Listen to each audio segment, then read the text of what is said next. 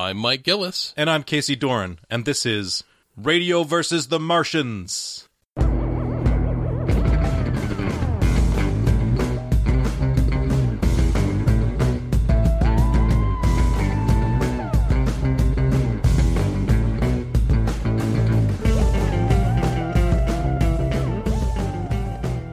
This month's single-serving selection, Hudson Hawk. So, Casey. Yeah, Mike. I have a little bit of a confession to make. Okay. Wait, wait, stop. You're embarrassing our country, Mike. I might be. I welcome that.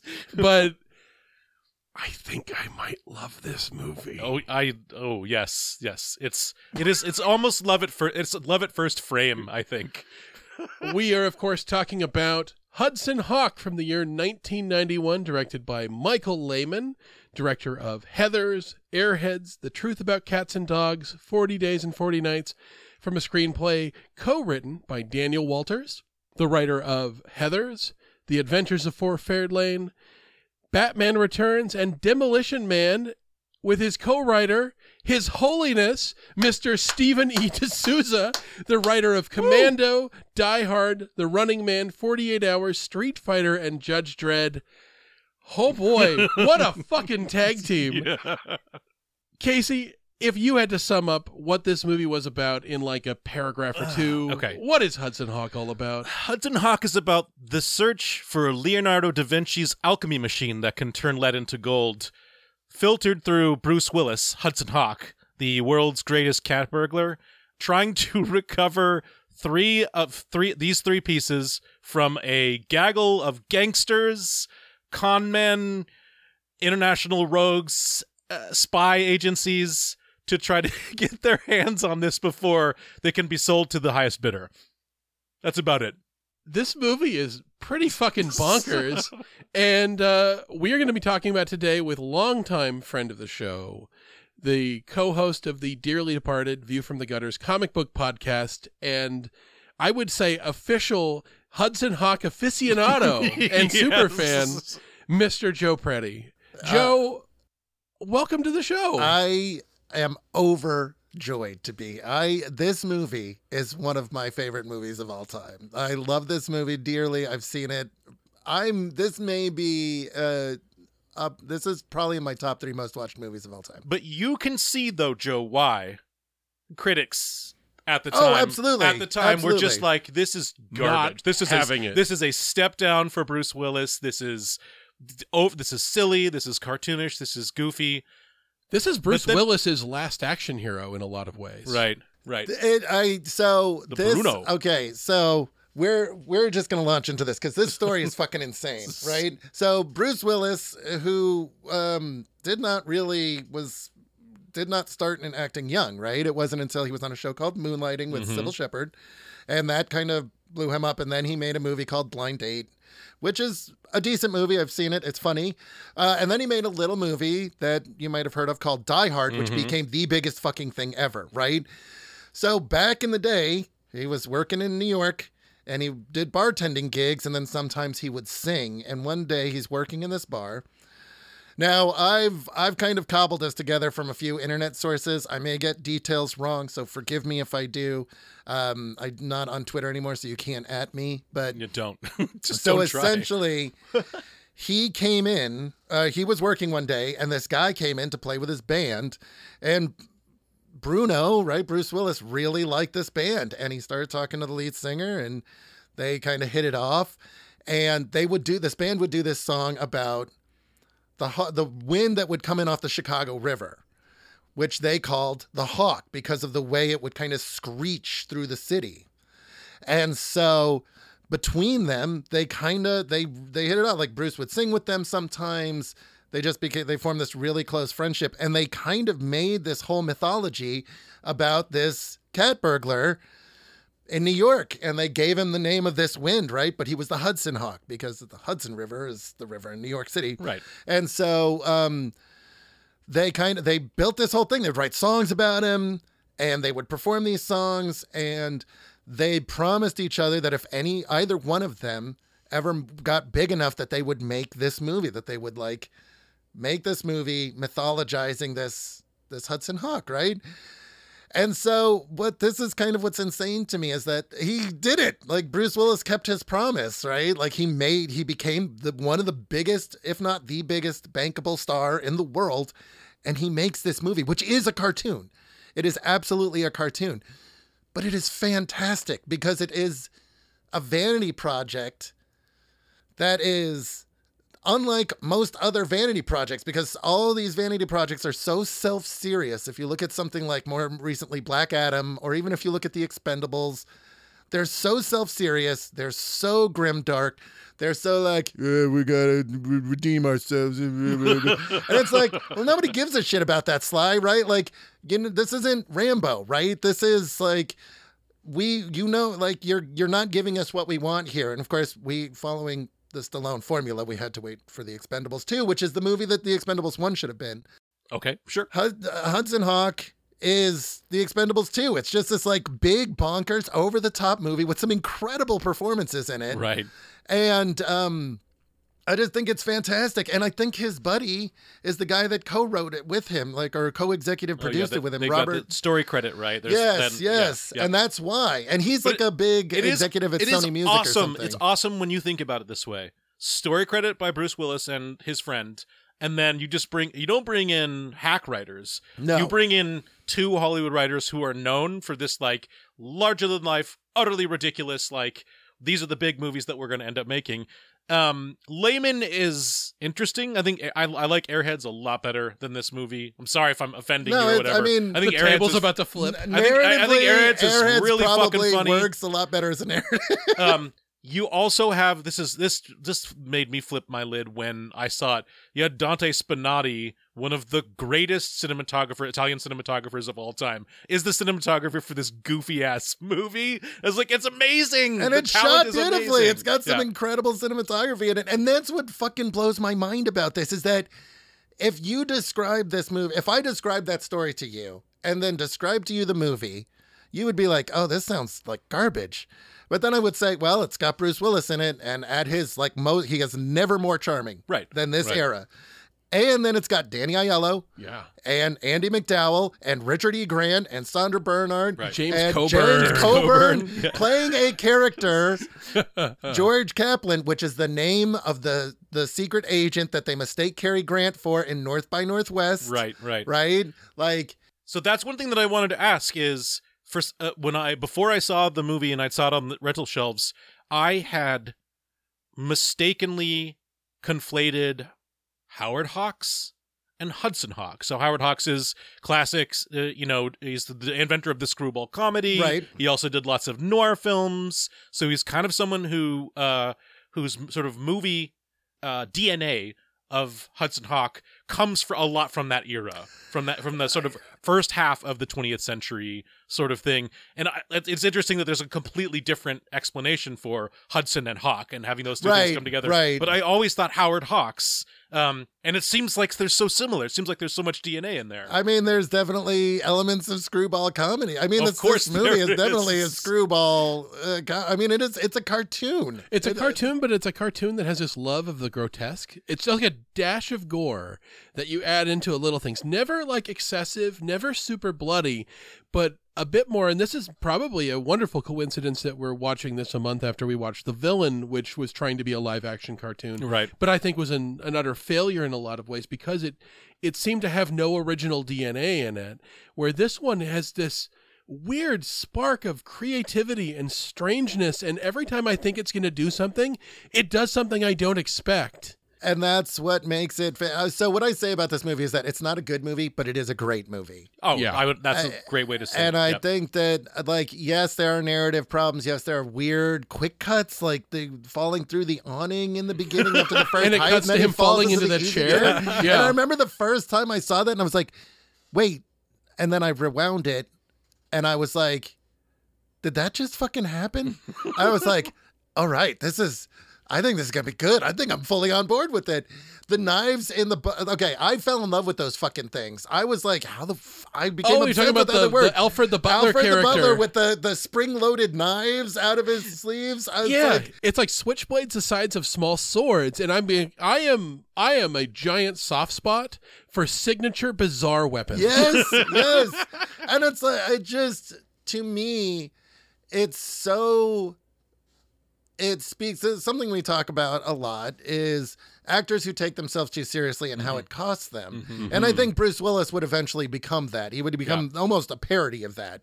But here, it's so amazing to me to see this guy dressed in ceruti, right? Like in this very style that is incredibly particular to the era. Right. In a hat that's been ruined loafers, by other people. Right? Like in the like in the loafers with the white socks and the black wide leg slacks with the t-shirt tucked in, like just having so clearly having a ton of fun. Yeah. Right? Yeah. Like, and he is not, he doesn't always win. He is the butt of the joke as often as he isn't.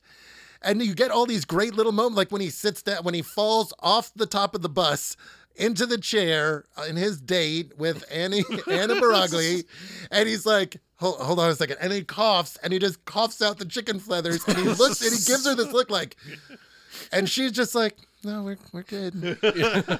I just, it's so. The, the first thing that I uh, that I mentioned on this is uh, it, that I, after watching this, and I think I saw it on V H S last time, so give me twenty-five years. Um, how good Danny Aiello is. How oh you're just my like, God, he's how incredible. You're just like, oh, the chemistry want, uh, is so good between him and Bruce Willis. I, I, I would believe those guys are best friends in real life. Absolutely. Yeah. Just the way they play off each other, the in jokes they have that feel very natural, the way they make fun of each other. Well, and it's funny because I act, I wanted to bring that up because watching it this morning, because I watched it before I came here. I, I bought it on Amazon, so I'm like, okay. Um, I thought the same thing. I'm like, he did not have to bring it as hard as he did, but he did. Like, mm-hmm. he is... And you remember, oh, this is why Danny Aiello was a great actor. This is why he's great in Moonstruck. This is why he's great in right. everything. He's great in The Professional, is because he's got chops, and he brings them. And the way he switches back and forth and, like... He's so keyed into what this movie is. Yes, and that's the thing yes. is everyone is really on board with the tone of this movie so well. And I think with Danny Aiello, him and Bruce Willis in this movie, you know what they remind me of? They remind me of the sort of moments that you get in cinema where best friends appear in a movie and it clicks. Yes. And that's the thing is I don't know if him and Bruce Willis are friends in real life, but if you told me they were best friends, I'd believe you. And like it reminds me of like Arsenio Hall and Eddie Murphy in Coming to sure, America. Sure. Yeah. Or uh, um, Billy Crystal and Meg Ryan in uh, When Harry Met Sally. Yeah. But and the reason that feels so real is because Rob Reiner was going through a divorce, and he was doing that with Billy Crystal. He would call Billy Crystal at night, and they would fall asleep on the phone together because he was so like emotionally fucked up from the whole thing. And so they decided to put that in the script. And I think, yeah, like they really do. They have arguments like best friends do.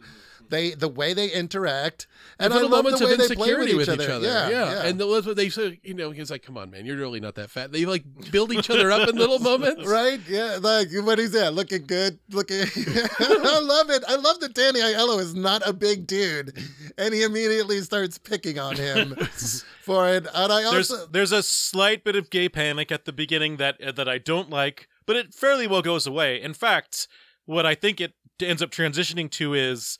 Um, the Sandra Bernhard and Richard E. Grant character, who I think are just like delightfully sex positive bi characters. So I, yes, I have a yes. question so about the two of them. Awesome. It's so good. But and I just to touch on that real quick, I I noticed that the first time too. But then also after the whole thing where uh, Hudson realizes that Tommy has been brought in by the Mayflowers, right, right, and they get out of the ambulance at the the ruins. Tommy says, "I love you, man." Right, right. Like right. I wouldn't have, I wouldn't have done this if I thought any of this would right. have happened, right? And I'm right. like, that you don't get moments like that in the nineties. Yep, that's true. Where two straight men are saying, "I love you." Right, and it, it, like it would have gone the Bill and Ted's way, which yeah, is absolutely. Dropping the yeah, absolutely. Yeah. Uh, so the, the the villains of this movie, the ultimate the villains, the Mayflowers, Minerva Mayflower and Darwin Mayflower, played by Richard E. Grant and Sandra Bernhard, played fucking amazing. So way. This is the question I want to know, and I want to know if you guys have different answers to this. Are they married or are they brother and sister? No, they're. I, I think they're married. I'd always thought that was the same thing too. I'd always been like, "Is this like a Lannister thing?" They just. I, I would believe it. I would. They feel like the sort of people that have like weird, like masked, like eyes wide shut parties, and then they go out and hunt people on a private island. And I think the fact that the movie makes you ask that is really deft filmmaking, which is a weird way that to describe this movie because if you watch it, it is definitely not necessarily deft filmmaking. Right, there's, but like, there's There's not a lot. There's not a lot of subtlety. No, there really isn't. But I think that it's. Oh God, what was the? I was watching Nick Cage give an interview, and I can't remember if it was Renfield, which was uh, something of a disappointment, yeah. or or or a different movie. But he was. They were like doing the scene, and the director stopped and came up to him and said, "That was really good, but can you go a, a little, like?" And you could tell. And Nick was like, "I could tell he was struggling," and then he was like. Oh, you want the full Cage. And the director was like, yes, yes, that's what I want. And I'm yeah. like, yeah, Richard E. Grant and Sandra Bernhard and this are just, they are going at, they right. are going, they're at eleven, yeah. which is where you want them to You'd be. You'd have to come down a little bit to play the Joker. Yeah, exactly. But it's so good. And now, of course, we know this is what billionaires are actually like. Yes. Right? Yes. Like, and, and I think that it's, I think it's really good. But because, not as fun, though. There's, no, not the, nearly the great as part fun. About it not is, is there in real life, you get like an Epstein. They're, they're the capital B villains. In fact, doesn't Richard E. Grant specifically say, I'm the villain? He's yes. just like, I'm the yes. villain. Yes, he does. They have to spell it out for you. But they're just like, they're just cackling. He's going to torture you giddy. So slow, you're going to think it's a career. I just love where he's like, uh, where he's like, uh, initially it was important to keep layers between you and me. But seeing as though most of them are dead, I figured why the hell. But there's these funny little touches about the, about the being this, they're so, uh, they're so, Uh, evil. They're not, well, they are, I guess they're evil. They're not actually really all that evil, except for maybe some of the bystanders they blow up at the auction, which they abuse think, their butler pretty heavily. I, I, I think, though, doesn't the auctioneer, the super stuffy auctioneer guy, doesn't he kind of just deserve to be blown up? He's a war dog. He's, he's a war dog. He's, he's, he's like, so annoying. You're just like, can you make that guy stop talking? Those are the little bits with the gore that I love, which is when he blows up, they blew up a dummy. Oh, you see yeah. a leg fly. Uh, and an arm. You definitely see an arm with his shoulder still attached to. They're doing all of these funny things, like, and they add things like they're in...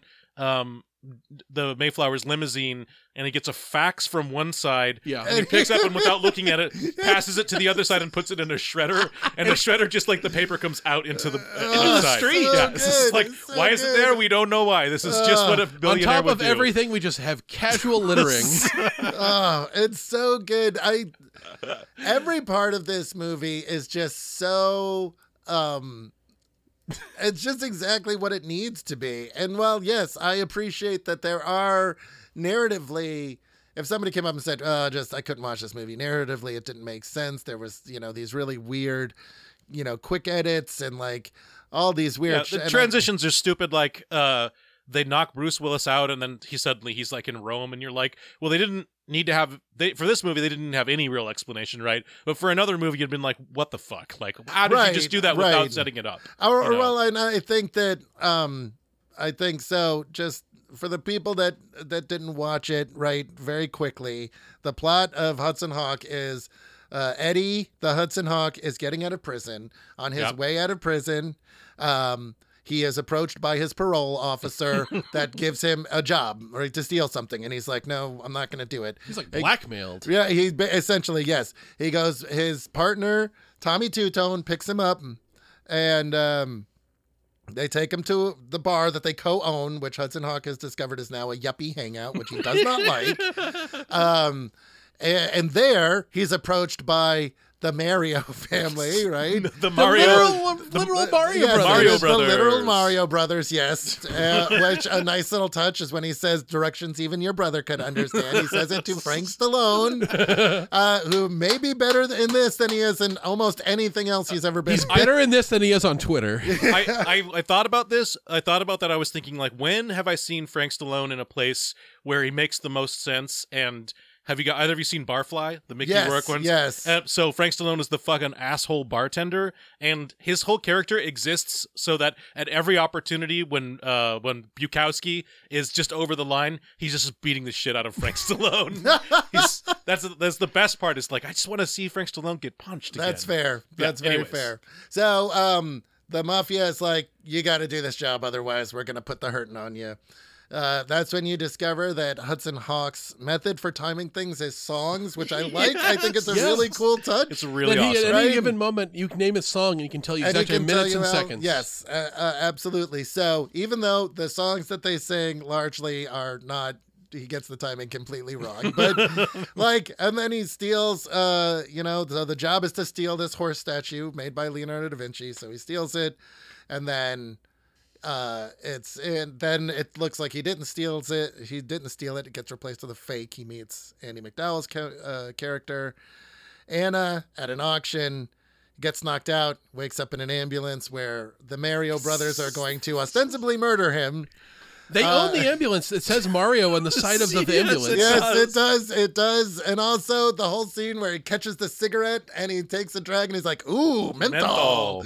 Yeah. That is like a thing that lives rent free in my head. That, this movie has these little weird, this is what I love about these little cartoon moments, is that they they threaten him. And by the way, the Mario brothers are literally just the weasels from Who Framed Roger Rabbit. They absolutely are. I, and I love that he wakes up and they're like talking shit to him and he doesn't say anything. He just picks up that thing of syringes and puts it right into Caesar's face. It's just all these syringes. And, uh, and then later when they're about to crash, he pops into the front of the ambulance and he still has all the syringes yes, in his face. It's so good. It's so good. And like the scene, he's on a gurney on the uh, Brooklyn Bridge, which doesn't work geographically because of what happens later, but uh, uh, he's on a gurney racing down the Brooklyn Bridge, and this woman in this car next to him just goes, "Mister, are you gonna die?" And it's like, it's those are the re- those little touches are the things that I love about this movie. Is that you c- again, you could have made the decision to make this really super serious, and it would have been god awful, but because it just kind of, I think about. Um, Joel Schumacher making Batman and Robin sure. and being like, remember, it's a cartoon. And I'm like, this is what he was trying to make. What he made was garbage, but this is what he was trying to make, right? Was this big cartoony world, which absolutely works for me on every level. Yeah. And everyone's keyed into it. I think that the, I think this is a movie that if you go into it expecting a Die Hard kind of movie, you are not going to like it. Yeah. Oh, even if, if you're expecting like a Last Action Hero, or not, I mean, um, Last Boy Scout, which is also something that Bruce Willis got known for doing, which is like very masculine action comedy, hei- heightened reality action comedy. Like a this macho, is, sarcastic right, guy. Right. But this is obviously so far outside of that. Yeah, it has like it, musical numbers in it. It's right. got this like bizarre, violent slapstick. Yes. And if yes. you if you're willing to meet this movie where it's at, I can see why an audience in nineteen ninety-one was not into this. Oh God, yes, yes, um, absolutely. Like.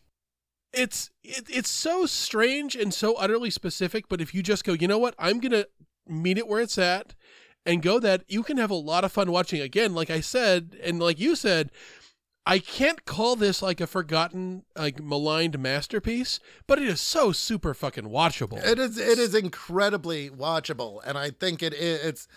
It's shot beautifully. It's written fantastic. I mean, when uh, when, when I mean, James Coburn- let's let's uh, let's adjust expectations. When uh, they're at the beginning of the museum, there are two security guards talking with each other, and one of the security guards looking through the white pages of the phone book, and he goes, "Oh, did you yeah. know there are six hundred seven wongs?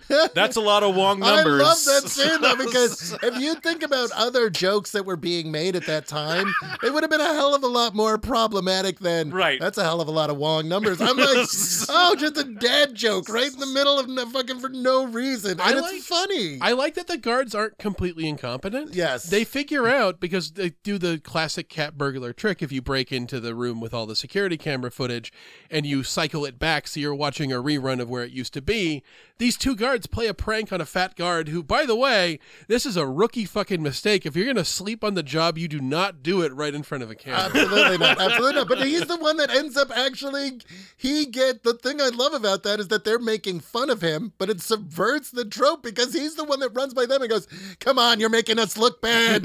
Right? Like, but it's like they recognize, they make him fall off his chair and he breaks it, but then they notice in the footage that that Hudson Hawk and Danny Aiello set chair, up right. the chair is still there. Yes. But I do love that, that the fat guard is the one who's who's more on the ball yes, than the absolutely. guys that pranked him.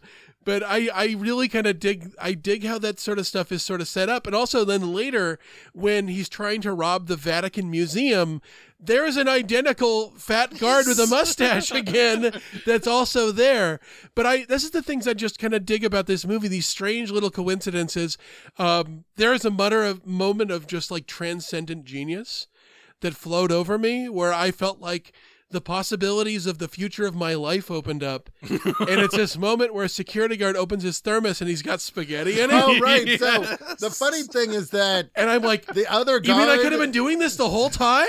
The other guard is like, he's saying, Pomodoro de, uh, Pomodoro del San Marzano. Mm-hmm. So he's saying, what he's saying in that scene is, I'm oh, I made this sauce with San Marzano tomatoes. The, the good tomatoes. Right, yeah, like the tomatoes, because that's... Um, Uh, San Marzano tomatoes are tomatoes that come from a region in Italy, and uh, they are they're really good. It gets a lot of sun, which is what you want for the tomatoes. Volcanic soil. Um, yeah. yeah, but yep. so um, I thought that was a nice little touch. Just like these guards are just like, oh, I'm gonna give you some of my special sauce. It's really good. You like it. You like it a lot. Um, I also love Pokey. Pokey. The little girl just beating the elephant into the fucking banister. And then he just flies into the... And then she's like, uh, wait, uh... Uh, uh, Andie MacDowell is asking about it. And he's like, oh, that kooky little elephant. I just, I love... There are so many little moments like that when George Kaplan reveals himself and he's like, oh, I call them the M T V I A. And then Almond Joy is like, like George, you oh. pro- you promised no old C I A, new C I A jokes. I was like, writing is not that good in movies today right. for the most part. Oh, so I, to get James Coburn to do I, it, his voice is amazing. Oh, it's fucking so love. James Coburn for me so is the good. M V P of this movie. He plays right. this like C I A op so good. Who is such a delightfully gleeful like government uh, murderer. Did my first barehanded strangulation here. Communist politician. Communist politician. Oh, I love my Mister Oh. Red Threat. Oh, I love it. He's like, I, I actually wrote this line down. God, I miss communism. The Red Threat. People were scared. Oh, the agency had some respect, and I got, I got laid, laid every night. So He's good. just he is he gets this movie, and I love the way every time the C I A guys with the candy bar themed like nicknames come in, they always have this bizarre, surrealist kind of like entrance, and it reminds me so much as an episode of The X-Files where the Men in Black show up, and it's like Jesse Ventura and Alex Trebek. And they're intentionally bizarre so that if you ever tried to tell somebody what you experienced, they wouldn't believe you. Yes, yes. So, like, one of these guys enters through, like, an outhouse. Somebody rappels oh down. My God, yes, yes. We, we've got to talk about the David Caruso character. Yes, Kit Kat. Kit Kat, who is a mute, but is, like, the master of disguise, I guess. He doesn't do... The first, so good. The first it's card so he hands good. him is, this is not a dream, yep. my name is Kit Kat. And then he gives him a good old neck chop. He can't do better than a neck chop. He disguises himself. He mi- he mimics the body language of Bruce Willis at one point. He disguises himself as a statue at one point. I just, the scene in the phone booth when they're in Rome... And and and Hawk has come out of the phone booth and he's talking to George Kaplan, and Kaplan does his little monologue about how he misses the Red Threat. And then they're all walking away and they're all showing him his guns too, like, don't try anything. And then it cut the camera cuts back to him, and Kit Kat is walking out of the phone booth somehow, and then there's they're doing the like the gesturing and the yelling in in unison, and I'm like, that must have been so hard to do because they do it in you like it's it's yeah. incredible that they're doing it in unison. I just that's the thing with this movie is that there's so many ways that if you imagine a bad version of this movie, and I think for a lot of critics this was the bad version, but imagine a movie a version of this movie that could have existed, and it's way cheaper, it's way lazier, it wouldn't have these little details, it wouldn't have filmed in Rome. No, it no. it would have made. I mean, the elaborate like. trap that comes down if you try to steal the Da Vinci Codex. It's like this multi-level, it's like a wedding cake of cages that comes down on it. I'm, this is the thing that I love is that the elaborate way that he steals the Codex, and you see him just, and he's walking around the museum and he writes down this laundry list of strange things, and you're like, olive oil of many fishermen, um, Hundred postage, hundred stamps, and you're just like, and I just love it. And and George Kaplan's like, Snickers, make that list happen. Yeah, and I just love what I love is that all of these things come in and they don't really highlight each individual one. He just does it without any commentary. And you're like, what is the olive oil for? And it's like, you see him messing with the mirrors earlier, and you see him make this elaborate thing that just blocks all of the weird guard lasers. Yes. And I think this is really one thing this movie does so well is it shows. It doesn't tell us. There's not a ton of exposition. There's no scene where somebody takes Hudson Hawk aside and goes, all right, this is exactly what's happening.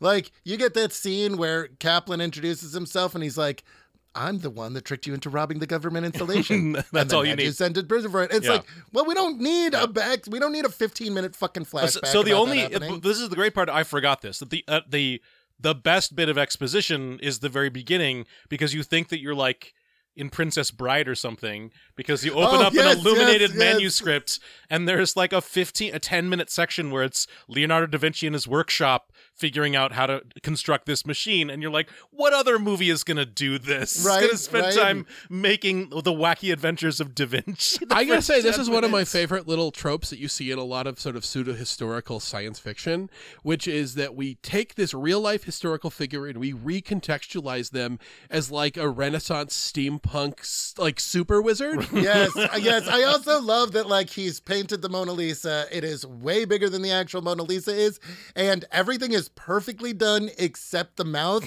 because that's definitely the way that they painted, right? Yeah.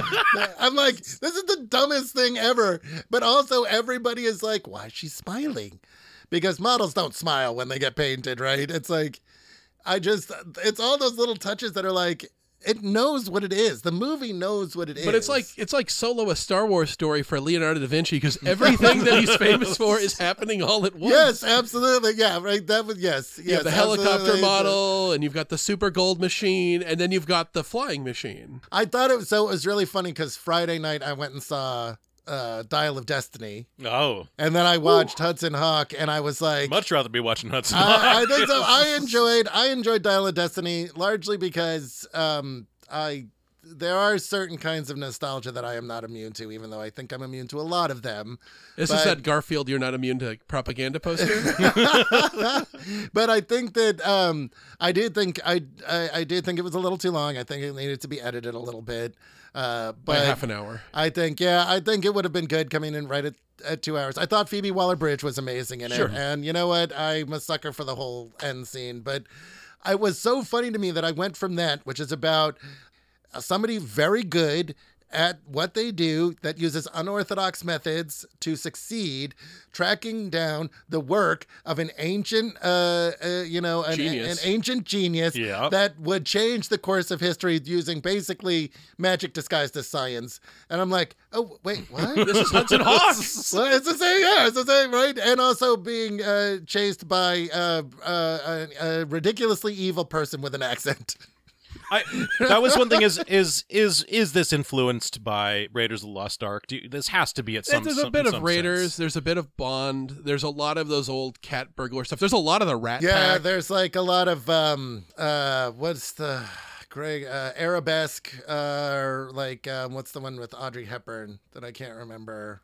Uh, To Catch a Thief. Nope. You know, there's a lot like, of the original um, Ocean's Eleven in this. And there's a lot of James Bond in here, too, yeah, right? Yeah. With, like, the butler with the ridiculously specific weapon. It's, like, like, such an Inspector Gadget weapon. It I really it. is. It's great. It's great. But the thing is, again, a lazy movie wouldn't build that apparatus for that actor. No. And no. that's what I love, is this movie is weirdly ambitious.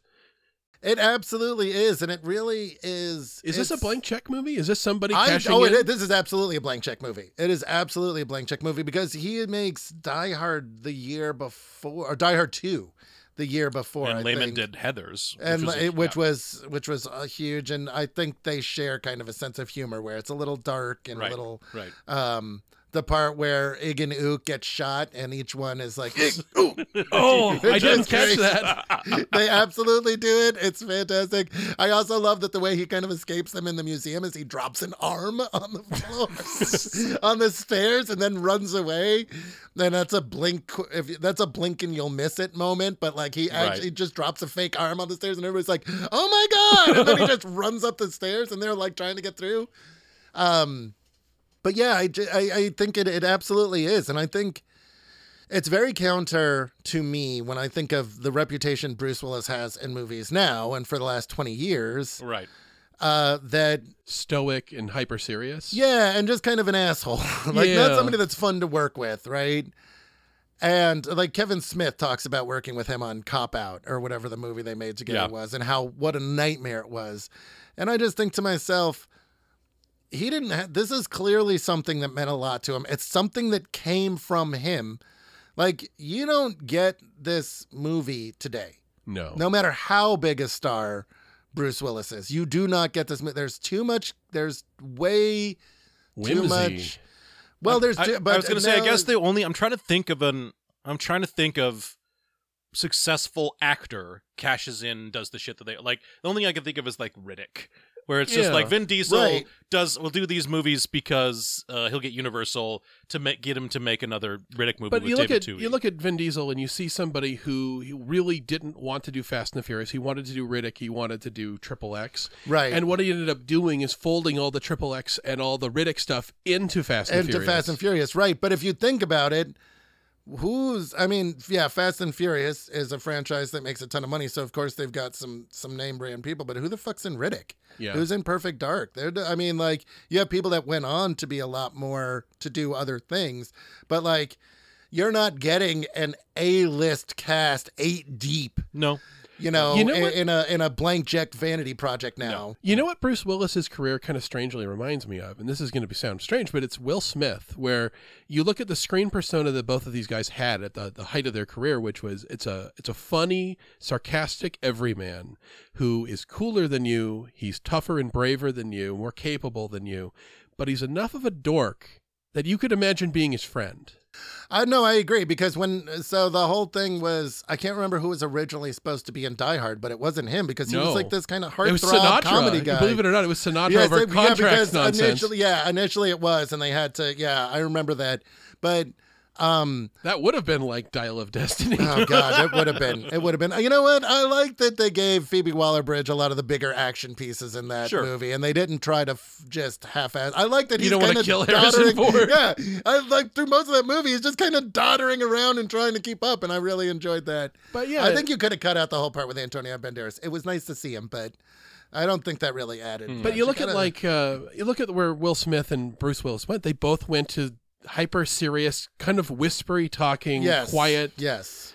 And it's just like, that's not really what I, I want. Well, they both came out of really insanely successful sitcoms into movies. And then they both had a movie that kind of blew them up and made people go, wow, this person has chops. Yeah. And I think for Will Smith, it was Six Degrees of Separation.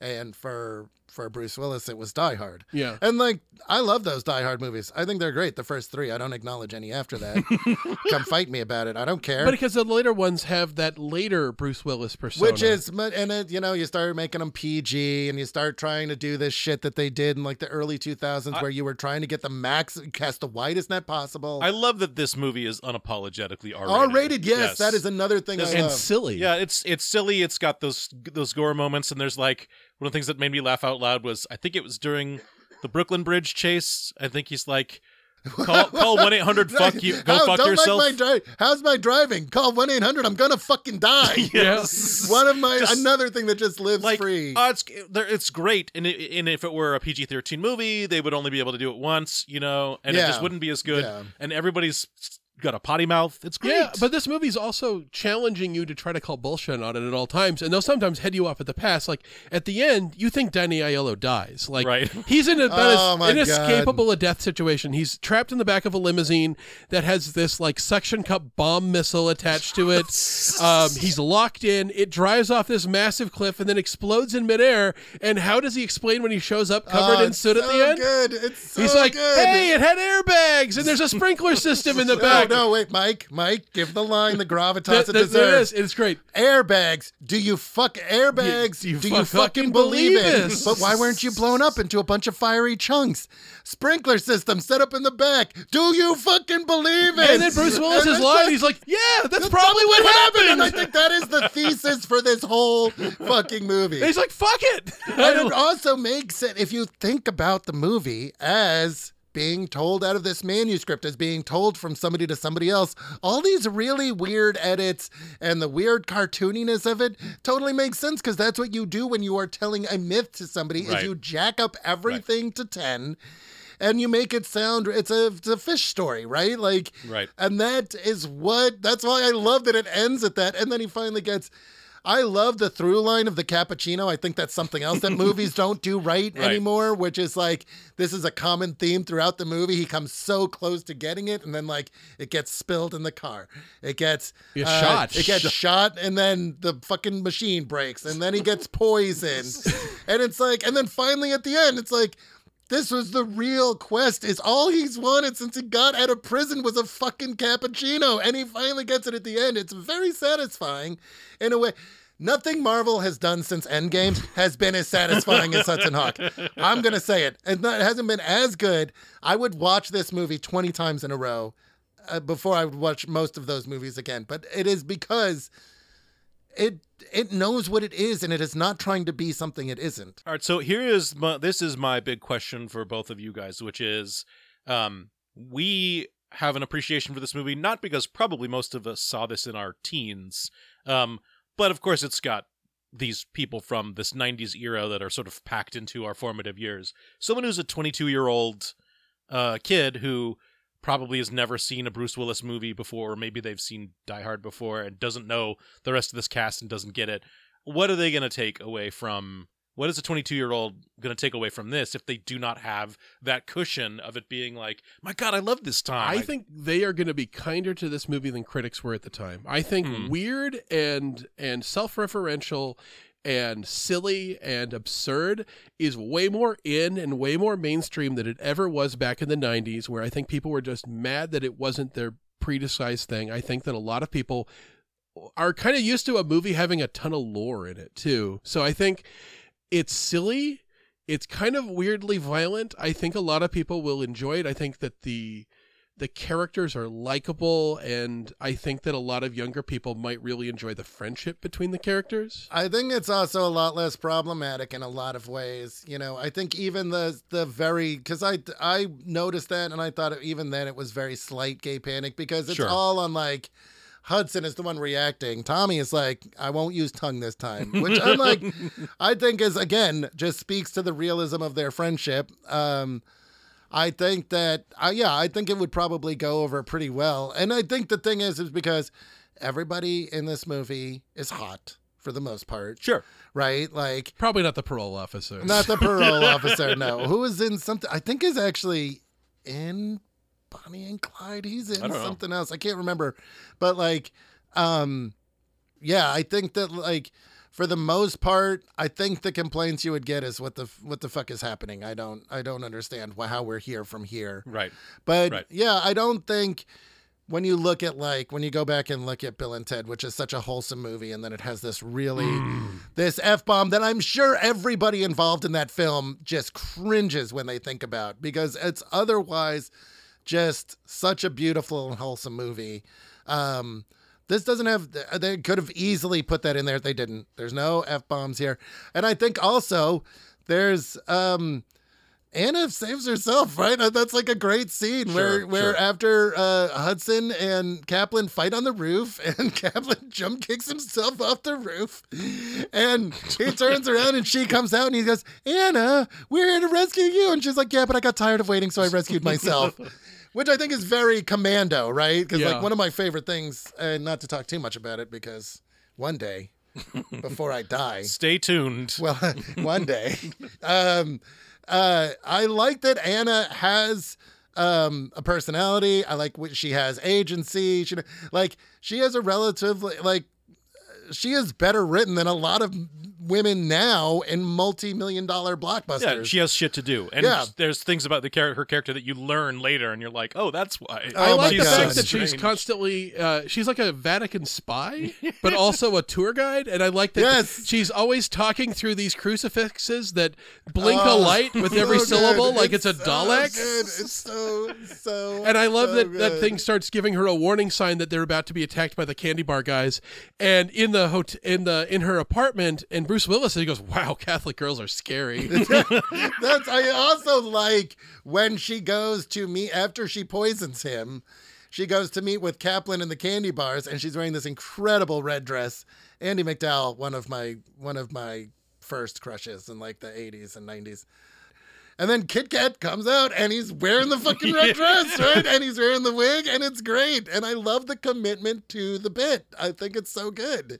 So of the things that I remembered from the first go-round, I definitely remember um, the two sequences of them singing and getting, you know, getting stopped and side by side, you know, like, yes. I think that was a great, it's, it's goofy. It doesn't belong there. It's just like, it suddenly becomes a musical, a two part musical where Danny Aiello and Bruce Willis are singing. And they're using a gun from like a video game. Right. Yes, they are, which is never explained where they're getting ammunition from.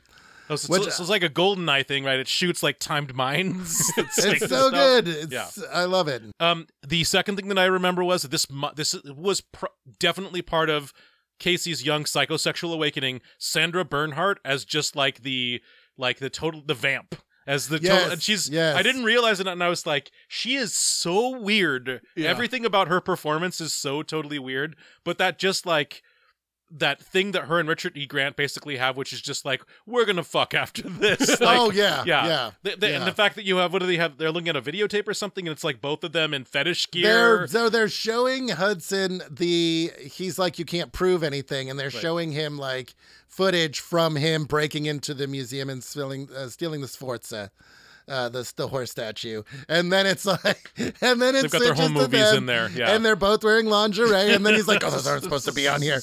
Richard E. Grant, who now is on TikTok and recently lost his wife, and just oh posted these like heartbreakingly beautiful meditations on like love and grief and things, and then to see him being Dar- Darwin Mayflower, where he's just so over the top and like fucking evil and amazing, and just like he wants you to see every single uh, one of his teeth at all times. So good, and they have in the same way that uh, Bruce yeah. Willis and Tom, and uh, and uh, Danny Aiello have great chemistry.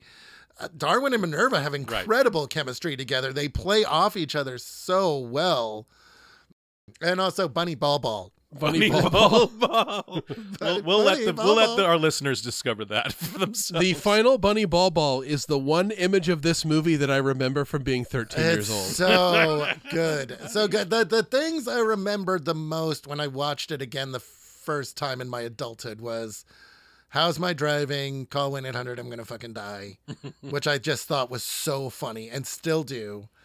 And I think, yeah, Bunny Ball Ball and Alfred. Just the general, just Alfred and his cool little James Bond wrist swords. My my memory totally corrupted because I thought that it was Charles Dance. Oh, in in my in obviously because of Last Action Hero, mm-hmm. it got conflated. But for for whatever reason, I was like, oh, the guy who says "side" with the sword or whatever, that had to have been Charles Dance. And so when it wasn't, I was like, oh, weird. Okay, my memory just morphed. Oh, that, that would moment. have made this. That would have just catapulted this into the next level. Right. So I guess that leads us to the the big final question. Maybe we've answered this question throughout the entire think, episode. Yeah, I think we've spent the whole episode saying it. Yeah. But is Hudson Hawk worth your time? Oh, fucking absolutely. I mean, this is a movie that has appropriate stakes and conflict and yet is totally fun. It is totally just a pick-me-up.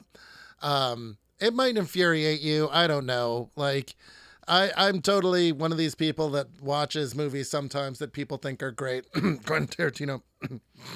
And um, I'm like, I just didn't get it or whatever. Uh, but uh, to me, it's just... It's like a it's like a quarter pounder for McDonald's, right? Yeah. It's like it's junk food in the best possible form, right? It's a bean burrito from Taco Bell at twelve thirty after you've had like five or six beers, and you just you know exactly what you want. Hudson Hawk is going to just fill that. It's just going to fill that spot for you. It's just. I, I so think good. It's a great hangout movie. I think that the I think the success of this movie, is, especially if your listeners are there who you have friends that haven't seen it, to get four or five people together to watch it. I think it's riotously funny. It is. There are parts of it that are kind of groan-worthy, like that. That's a lot of Wong numbers, and you're just like, oh my god, I can't believe rolling your eyes at that stupid shit. Um, and then there's stuff that is so surprising and so ridiculous, and you're just like, I can't. That's so audacious that yes. they got that they got away with it. credits that they were just like, you know, um, who was it? Was it Tr- Columbia? You know, Columbia paid for them to go to Rome to film all this shit there. I, you know, I think audacious is a really good word. If you, we talk a lot uh, between ourselves and in the Discord about the movies of yesteryear and things like practical effects and shooting on location. Right. And these movies that were the vision of one person mm-hmm. and th- that don't largely get made on that scale anymore. And if you miss all that shit, Hudson Hawk is a movie you're going to love. And it is riotously funny, I yeah. think. I, I do too. The, the ambition of this movie, I think, is something I don't expect um, because this movie, it lives under this dark cloud of like a pre-internet meme of Hudson Hawk as the ultimate bad movie. Yeah, failure. Just it was abject failure, right? It was a flop. I don't think anyone can really over. It's it's not quite a Leonard Part Six, but it's in the orbit of that, right? But yeah, there was like this this like Mount Rushmore of low hanging fruit jokes that late night comedians would tell, where they would list off a bunch of bad movies and everyone would laugh.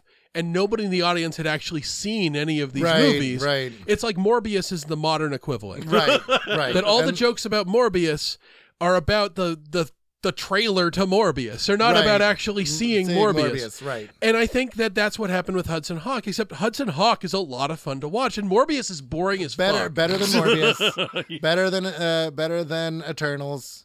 Better yeah. than uh, I, I I paused because uh, I had to use the loo uh, and um thirty, thirty the first thirty minutes I didn't wasn't was not even thinking about time at all. I was just like so immediately in engaged, locked in, and going with this movie. It's incredible how fast it moves. Yeah, and how like, much you enjoy being in the movie, and you're not lulled to sleep where they have to stop and do a bunch of fucking exposition. There's times where you yeah. you do have to pause, like you said, use the bathroom, and you think you're ten minutes in, but you're like thirty-five minutes it's in. It's the right. opposite of the Suicide Effect, where you've been watching that movie for your entire life, and then you pause it, and you find out you're only halfway through, and then you seriously think, how much more would I have to drink to get alcohol poisoning so I have to finish this? But yeah, this movie is it's just a fucking it's a ride. It's a ride, and but also like when you have the scene where you see the big Da Vinci machine, it's this room-sized steampunk monstrosity with mirrors and crystals and this big opening in the ceiling where a beam comes down and splits it into a rainbow of color. Richard E. Grant is humping the air, yes. full on,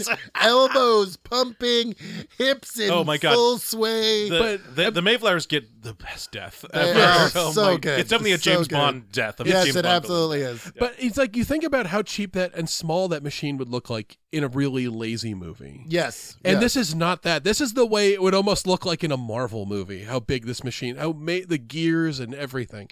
And it spins and it moves and it's not just, it isn't like a, it isn't a Roger Corman version of this thing. And yeah. I love you, Roger Corman. But it doesn't have that same kind of Golden Globus cheapness to it that can be a charm. But in this one, you're like, oh shit, they spent money on this yeah, movie. Yeah. Um, I, this is a canon movie if there was money behind a canon right. movie. But yeah, you just, I mean, there's great chemistry. There's great performances. I think everyone is totally keyed in.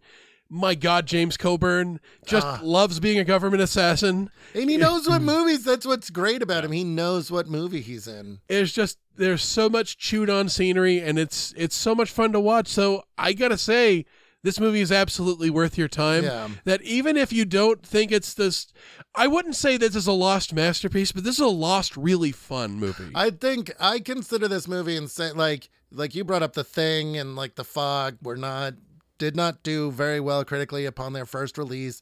Joe versus the Volcano Volcano sure. is another movie I think the Shining, that right. went yeah. under that re re under or underwent re underwent uh, a critical appraisal. yeah. Like yeah. Uh, what's his face uh, Ebert, you know, revisited Joe versus the Volcano. Right, was like, right. I was wrong.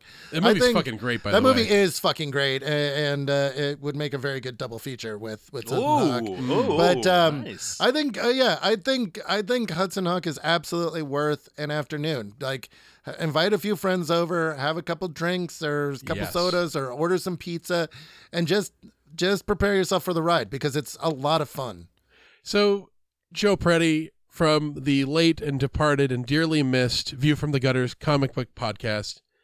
Thank you so much for joining oh, us. No, Joe. Thank, thank you, thank you. I this this was a, a dream come true for me. I I feel like. Uh, it's what we do here at Radio versus the Martians. Making make dreams, dreams come, come true. true. I feel like this makes up for having to talk about sabotage. Oh, we don't. No, we're, you're not. You're, you're not. Oh, you've but, not, not been made whole yet. Uh, oh, but Joe, we're going to keep then, recording and talk about Sabotage no, two. No, no, no, no, no, no, no. I feel like uh, Sabotage two. Sabotager. Sabotage. Um, I feel like uh, this is a movie I've wanted to uh, uh, talk about with y'all for a while. It's it's definitely one of my favorite movies. So thank you. Thank you all for having me because I love being here. Thank Welcome. you. Thank you so much, Joe. And a big, big special thank you to our episode sponsors. Thank you to Larry Brunswick, Margaret King, Tim Batson, Dan Nideker, Zuri Russell, Steel Wolf, Sterling Taylor, Wim the Belgian, Misa the Barbarian, Jem Newman, Carol and Dave Brulette, Calzone, Matt Weber, Kalen, Jeff Nathan, Christopher Allen McDowell Horn, B. Campbell, and Splurbs. Thank Yay, you. Splurps! Thank you for joining us, Splurps. If you want to become an episode sponsor, please go to patreon.com slash Radio versus the Martians or click the big green button on radio versus the martians dot com. Otherwise, folks, we will see you next month. Radio versus the Martians is hosted by Mike Gillis and Casey Doran. This podcast is recorded in beautiful Val Verde in Seattle, Washington. Our chief engineer is Casey Doran, and our editor is Mike Gillis. Our original theme music is written and performed by James Wetzel. Special thanks to Sam Mulvey, Rob Kelly, James Wetzel, Paul Rue, Tobiah Panshin, Scott Kramer, Kyle Hepworth, and Todd Maxfield Matsumoto. Please take the time to rate and review our show on iTunes and Stitcher, and follow us on Facebook and Twitter. And if you'd like to support the show financially, please consider becoming one of our Patreon subscribers. Even just a dollar a month gives you access to exclusive episodes. And you can always find us online at radio versus the martians dot com.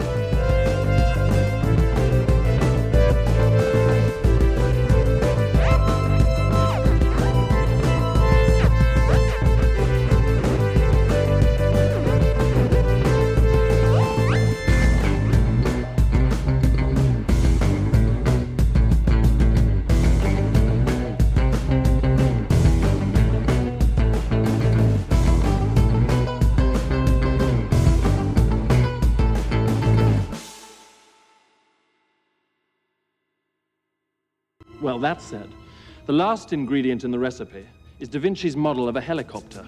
On display for three days only at the Louvre in Paris. As opposed to the Louvre in Wisconsin? Shut up. You're going to make me lose my place. You're going to have to go in at night. The security will be overwhelming. Twelve guards... Ho, ho, ho, ho, ho. Okay, time out. I choose not to accept the assignment, Mister Phelps. Put me in jail. Put me in, Tom. Jail, you asshole. Our foot soldiers will blow your brains out. Bunny, ball, ball. I'll torture you so slowly, you'll think it's a career. I'll kill your friends, your family, and the bitch you took to the prom. Patty Joe Biarski? I can get you an address on that if you want.